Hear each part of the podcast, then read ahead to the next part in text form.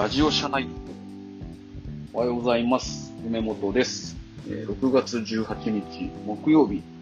北九州は大雨です。えー関東はいかがでしょうか？ね。えー昨日、おとといとね、ちょっと晴れです、みたいなことばっかり言ってたので、梅雨らしい時期が、あーまあ、雨が降ってくれてね、えー良かったなと思ってです。自分は結構、あの、晴れはもちろん気持ちいいんですけども、雨が降らないと、ななんか昔からなんですけど、すごく不安になるタイプで、なんですかね、こう、昔の話とか、飢饉とかの話を見すぎて、雨乞いをするみたいなのを信じてるんですかね。なんで、こう、雨がずっとなかったら、えーなんか不安になるタイプです。まあ多分ね、僕出身が実は奈良県なので、奈良県でご存知の通り、こう、内陸なので、海がないんですけども、で、池がやっぱめちゃくちゃ多いんですよね。で、その池がこう、干上がる、まあ、すごい田舎、田舎だったんですけども、自分が住んでる。池がこう、干上がる姿を見ると、あ雨が最近降ってないなとか、亀がね、甲羅干しをしてたりとかして、ね、亀がこう、水なくて、なんか苦しんでる姿なんかよく見てたので、そういった意味ではなんか、水が不足するとか、雨が降らないことに対して、もしかしたらちょっと、こう、センシティブな 感じなのかもしれません。すいません。余談が長くなりました。でね、今日は、あの、フラットな組織ってどういうことかみたいな話をしようかなと思います。ね、こう、特にこう若い人とかだとフロ、フラットな組織っていうのは、こう、関係性とか、職位とかが、すべてが平等みたいな風に、えー思うと思うんですよね。で、ただそれって結構難しくてですね、組織を運営する上ではかなり難しいんですね。で、自分もなんかね、そうありたいと思う時はあるんですよ。えっ、と、まあ、どうありたいのかっていうと、みんながね、困った時にはちゃんとこう知ってる人から意見が上がってきて、それをちゃんと採用して、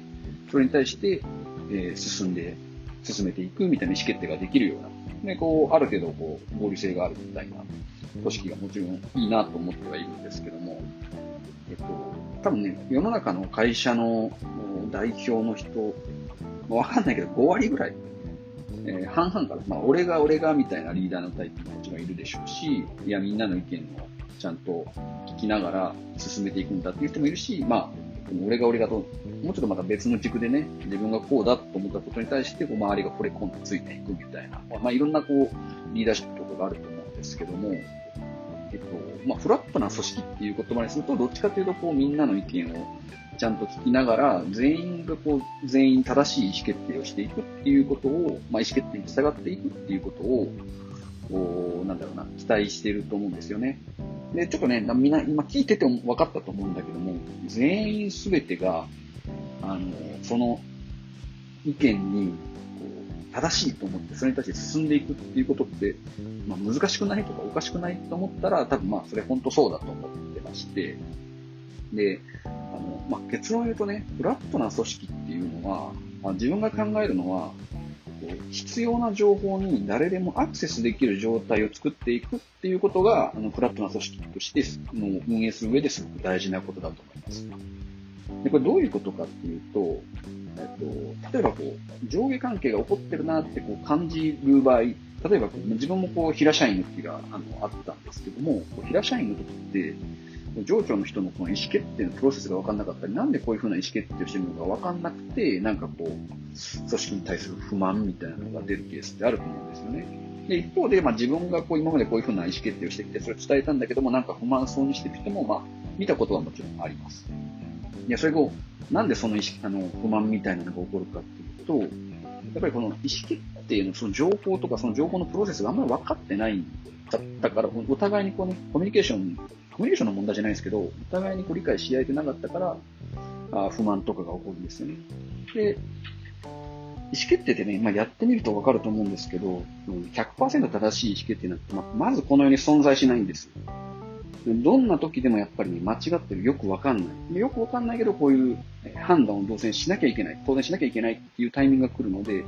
その時に、えっと、100%こう正しいあの判断がないように、100%みんなの意見が通ることっていうのはまずないんですよね。A と B の意見を聞いて、こっちがいいと思ったからこうしていくみたいな。で、なので、えっと、まあ、フラットな組織っていうのは、えっと、何が必要かっていうと、まあ、さっきもちょっとね、重複しちゃいますけども、誰もがアクセスできる情報っていうのをしっかり組織として組み上げていく。で、それに対してちゃんとアクセスできる、まあ、するっていう心、あの、ね、気持ちとか持ってる人とか、まあ、その方法を知ってる人っていうのを、ちゃんとこう評価していったりとかして、で、その意思決定になるべく参加してもらうっていうことが大事なんじゃないかなというふうに思いました。ということで、今日まあフラットな組織っていうのは、まあ、なんでないかっていうと、全員が平等なものがフラットな組織ではない。で、その代わりちゃんとこう環境として意思決定のプロセスが見えたり、えその意思決定に参加できる機会とかが、えそういう情報とかデータがちゃんと整備されている状態っていうのが、フラットな組織には欠かせないという話をしました。